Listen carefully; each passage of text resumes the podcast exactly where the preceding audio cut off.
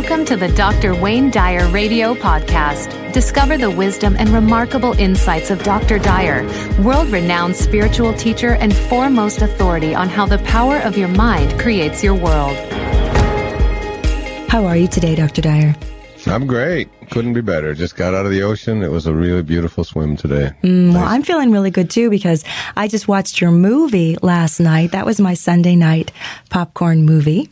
Oh, also, no wonder you used to be in ambition. Now you sound like you're in meaning. That's really great. exactly.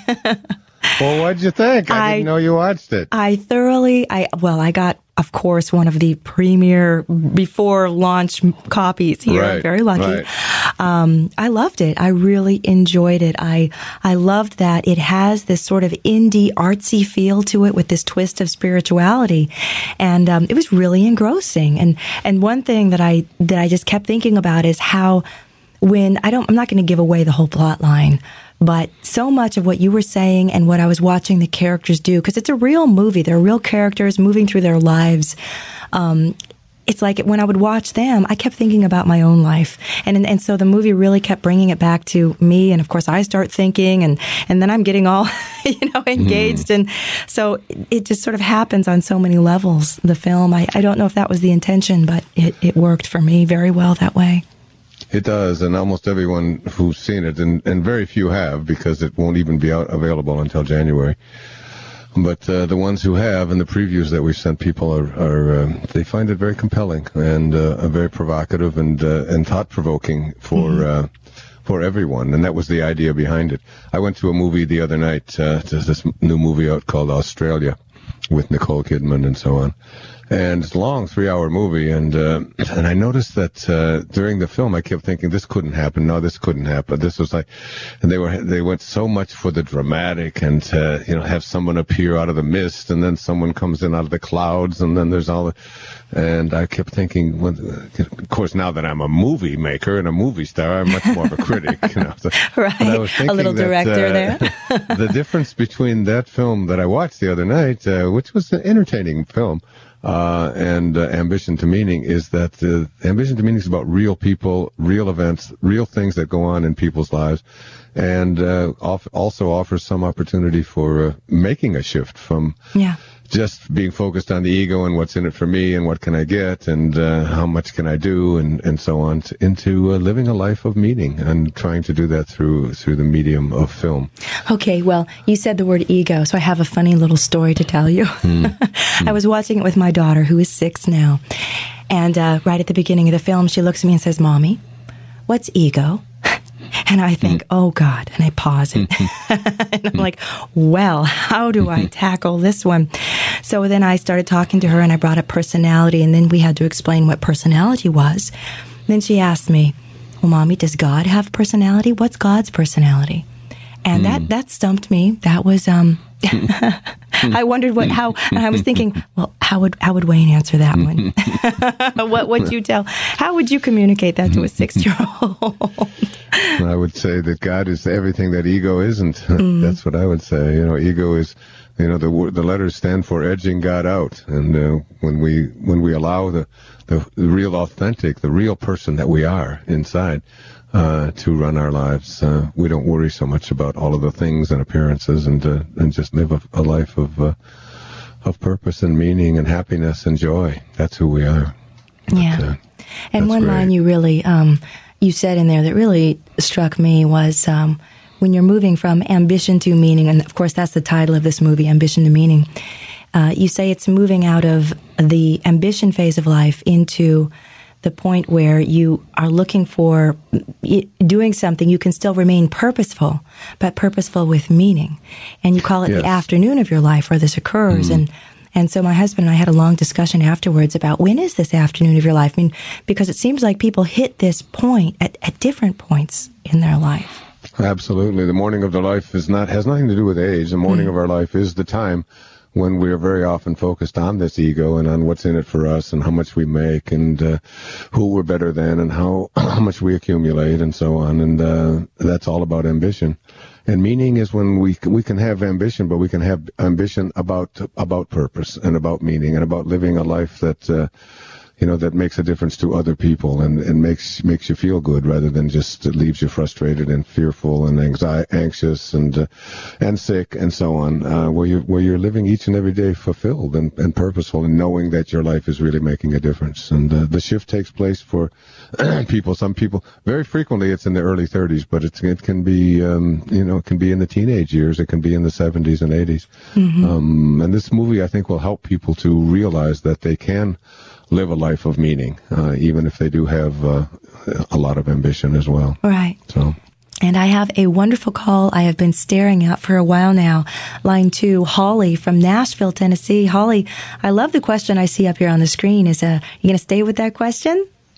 Um, yeah, I think so. Okay, good. Spit it out. How you doing, Holly? Hi, Dr. Dyer. Oh, wow. I can't believe I'm really talking to you. You um, are. I can't wait to see your movie.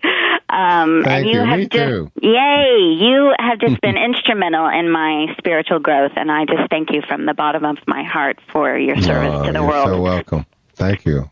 Um, my question has to do with the past year I've been trying to it's actually a question I've come to some conclusions about myself but I'd love to hear mm-hmm. your thoughts. Um, right. I have been trying to reconcile um, the teachings of Abraham and the law of attraction and you mm-hmm. get what mm-hmm. you think about and positive affirmations um, and reaching for a better feeling thought. And what I'm learning in my Buddhist meditation group, um, or what Debbie Ford is teaching, or what any good therapist teaches, which is some examination of your suffering, is important in order to transcend it and move into a place of forgiveness. Um, mm-hmm. Or in my uh, in the Buddhist meditation group that I attend, they they teach us to, if pain comes up for you, to sit with your pain that it's okay not to try to affirm it away. And so I've been trying, I've kind of been struggling with these two, like, how do I sit with the pain without creating more pain because that's what I'm focused on, right? right? Mm-hmm. But I also feel like some exploration of our suffering is important, um, or that simply moving to a better feeling thought and slapping some affirmations on top of it, not to trivialize affirmations, mm-hmm. um, is sometimes feels like putting a band aid on a deeper wound. And I'm just trying to reconcile the two. Yeah, it's uh, it's it's a good question, and it's it's something to think about. But I just I always have a difficulty with people uh, attempting to defend suffering. Um, you know, yeah. Uh, you know, it's like uh, I've heard people say so many times, "I have a right to be miserable," and mm. um, and and who would uh, who would you know who would argue with that? If, certainly, if you want to be miserable and if you want to suffer, um, but see, I think suffering comes from uh, from believing our thoughts about the way the world ought to be, the way other people ought to be, or the way things ought to be going, and so on. Um, one of the things I've learned, in, in especially in writing my, this new book, "Excuses Be Gone," is uh, uh, in fact the, the display quote for the entire book says, uh, "Don't believe everything you think." Mm-hmm. Um, and m- almost all of the things that we call quote suffering um, are really just lessons that we're going through in the moment, and um, and while we're going through them, we have a choice. We can we can uh, do something with them. We can say, uh, all right, this is uh, uh, if if I continue along this particular pattern, it's going to leave me uh, into a into a higher place or into a better place, or if I if I think about it in a different way, it's going to keep me, you know, in a in a place of misery, unhappiness, sickness, and so on, and uh, and all of that suffering stuff is. Um, you know, it's we we can spend an awful lot of our energy uh, going over it and examining it and so on. But the fact is that uh, almost all of it just comes from from believing our thoughts, and our thoughts uh, most of the time just simply aren't true. Uh, they don't hold up to the, you know, Byron Katie does a really good job on this in something called The Work. And I've done a lot on this in this new paradigm, and this excuses be gone paradigm is to, to look at any th- any suffering that you have and ask yourself what kind of thoughts there are about it um, that um, that I'm saying shouldn't be there or are causing me to feel this way. And if you just ask yourself the very first question in the excuses be gone paradigm is, is it true? And can you be 100% certain that that thought is true? And the fact is that almost always you you can't I shouldn't say almost always always you can never make an absolute determination that the thought that I'm thinking is is absolutely 100% true and uh, and and holds up to that kind of a test. So now you have a choice, and the choice you can have is I can have a thought that is going to continue to have me suffer, um, and uh, the thought may or may not be true. It, it, likely isn't true. Or I can have another choice, which is to have a thought that may or not be not be true, but is going to lead me away from this place of suffering and to be in a place of fulfillment, of, of meaning, uh, and so on. So why not take uh, option number two? Pick the thought that at least you know you may not be sure it's true or not true, but you can you can get yourself to a place that is uh, is, is going to align you with feeling good, with being closer to God, with feeling content, and so on. And almost all of that suffering stuff, that suffering kind of thinking, is our inability to project ourselves out into the future, uh, think about how I would like this outcome to come, and then begin to get the feeling state of that, and to stay with that, and you can watch and, and, and make this make the suffering go away. Um, I don't know that analyzing something. So anytime you analyze anything, um, uh, the first four letters of analyze are anal. All right, and. and and and what we do when we analyze something is we tear it apart we we you know when what you're talking about looking at whatever suffering is going on in your life and looking at all of the causes and all of this and all of that but then you always get back to you get back holly to this to the present moment you get back to now you know, and so you mm-hmm. figured it all out and it was your mother's fault or it was the way that she liked your sister better than you or it was that you lived in an orphanage or that your father was an alcoholic or, you know, whatever it is, you can analyze and go through all the kind of thing, but you're still left with this moment and what am I going to mm-hmm. do in this moment? And in this moment, you can either take this moment, fill it with all of the stuff that you're analyzing, analyzing about all the things that happened to you in the past, or you can use this moment to project into the future and to begin to work from that from that future moment backwards to now and start to feel good about what it is that you would like to see. Even if it's like a very serious disease or whatever it is you have a much better chance of transcending it if you get past the suffering thinking and the analyzing and the tearing it apart and bring the whole thing together instead of uh, instead of tearing it apart. And that I don't know. That's my reaction. What is uh, what is it that you could that goes on in your own life? I would ask you that ca- causes you suffering that you think more thinking about it is going to do something to make it go away or to make it better. Can well, think I think well, uh, um, honestly, the example that I was thinking of is um, my reaction as a metaphysician and a believer in the law of attraction, mm-hmm. my reaction to other people that aren't maybe in this community yet. Um, mm-hmm. Um, a, a very specific example is when I was first learning about the law of attraction and reading an Abraham book, it was right around the same time that The Secret came out my best friend was going through a miscarriage. Uh, she had two miscarriages. She was trying to get pregnant, and she mm-hmm. was in the middle of some serious suffering.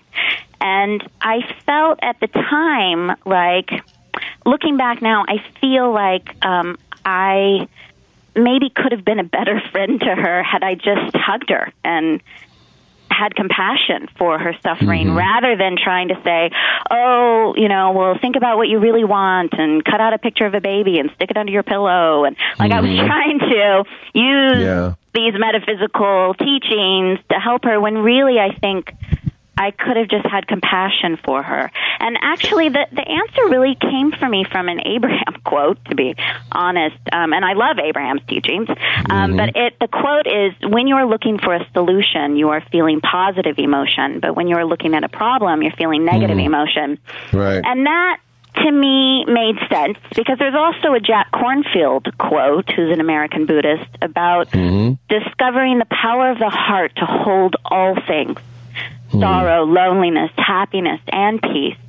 And so that, I think that resolved it for me was that it's it's the difference between wallowing in your suffering and having an awareness of it and covering right. it with love yeah. and compassion.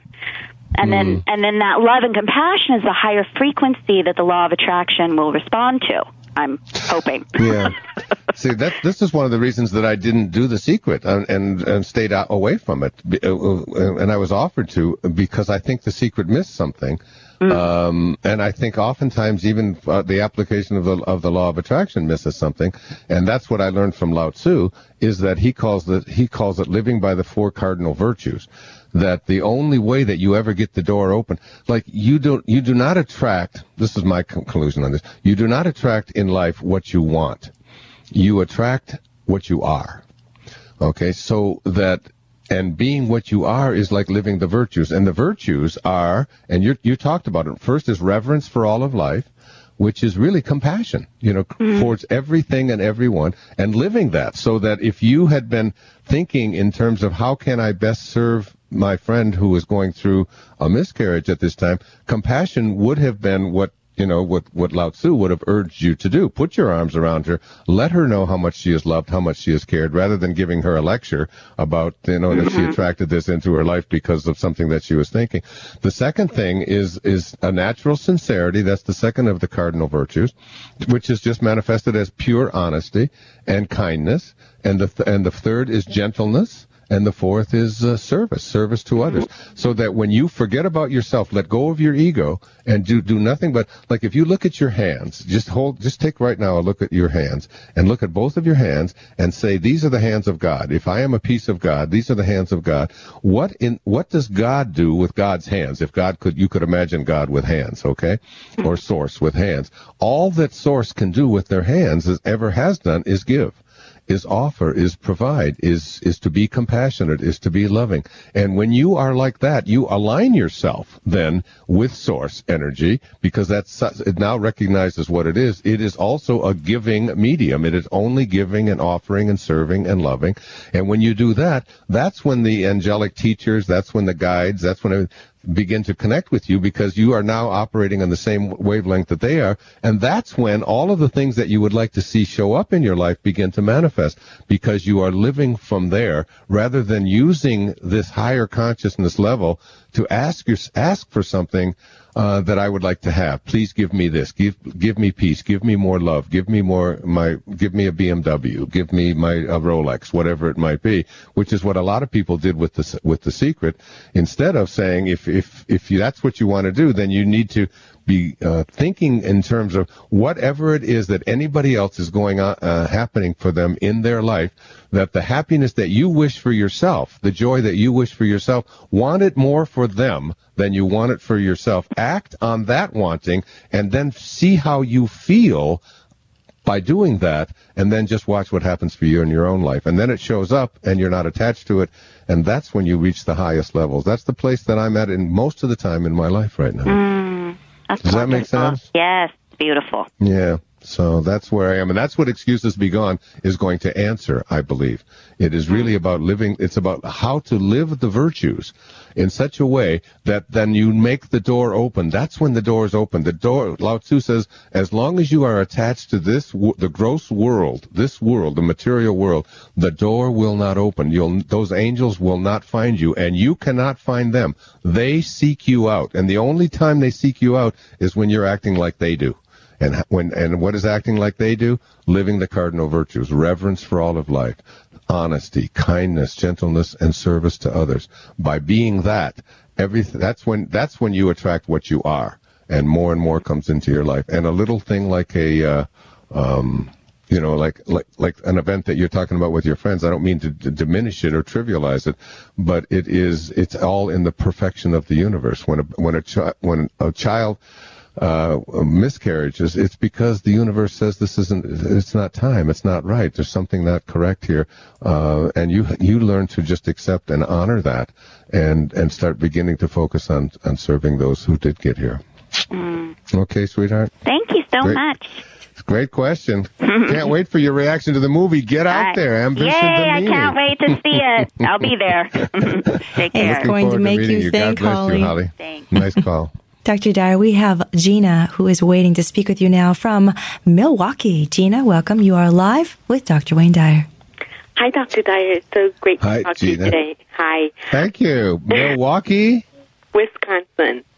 I'm going to give you a song that I remember from my from my youth. Are you ready? yes. I'm I'm from Milwaukee, and I ought to know it's what. You don't know that? Can it snow? I don't know. What? No. It's Blatz, Blatz, Blatz beer wherever you go. Oh, God. Blatz beer from Milwaukee. There is only one Milwaukee, right? Is there another? Was there like a Milwaukee, Kansas? I don't think so. No, no, Wisconsin. the cheeseheads. That's where all the cheeseheads are up there. Yes, that is true. The. Green Bay Packers fans, right? yes. What's on your mind, dear? Um, my question is, um, I am um, having a lot of guilt. I would like to leave the relationship I am in with my husband. Um, there has been um, alcohol abuse for a couple of years, and you know he hasn't wanted to change that for himself. Mm-hmm. Uh, but as I get closer and closer to making my final decision, there's just a lot of guilt and um, leaving the relationship. And we do have two kids together, and it's you know the guilt becomes overwhelming, and I think that kind of holds me back from just kind of leaving. If uh, right, if you um, if you didn't have the drinking thing, would that uh, would you? W- is there any condition under which you could say you would you would stay with this man? Any condition? Well, I yeah, I mean, if there were changes that he were to make or whatever, would, right. I yeah, I would say definitely with the drinking. it is. Uh-huh. And have you been able to communicate that to him? Yes. hmm But- and his res- his response is, Well, he doesn't see it as a problem for himself, so hmm um, you know he what form does the abuse take? what form? Yeah, does it is he uh, is, is it physical? Does he hit No. hit you? And No, he doesn't. Uh, he becomes verbal, verbally abusive. Hmm Okay, so you've been thinking this for how long? Probably a good year now. hmm And can you? And what is it that stops you? I guess it's more. I would say more guilt. Um, and you know, thinking about my children, they're they're close to him, and um, I guess sometimes just thinking, you know, his life would be miserable. You know, if we just, you know, all of a sudden left. hmm It might be. I mean, that's one option. Is, is can you be certain that that thought is true? No. You know that his that his life is going to be miserable. So what's the what's it? Uh, so you can't be certain that his life is going to be miserable is a true thought. So why would you think a thought that isn't true? I mean, or that is probably not true, or it may may or may not be true. What's the reverse of that thought? That his life will be uh, brilliant, happy. yeah Exciting. okay, and both of those are possibilities. So Right. every time you have a thought about the guilt, what you're trying to look at is what what is the thing that is keeping me from ma- uh, from making any move, and it's because you believe your thoughts about how terrible things are going to be, or how difficult it's going to be, or um, whether you can handle things financially. I don't know any number of these kinds of thoughts, and you have these thoughts, and you start to believe them. But then when you start to test them, you begin to realize that they they're, prob- they're just as likely that they're not true as that they are. So you want what you want to do is get to a place where you say to yourself, "What what is the best thing in the world for for you?" What is your name, Gina? Yes. Yeah. What's the what is the best thing for Gina and her? What do you you said you have two children together? You have other children as well. No, we just have two kids. You have the two children, and how old are they? Uh, three and eight months.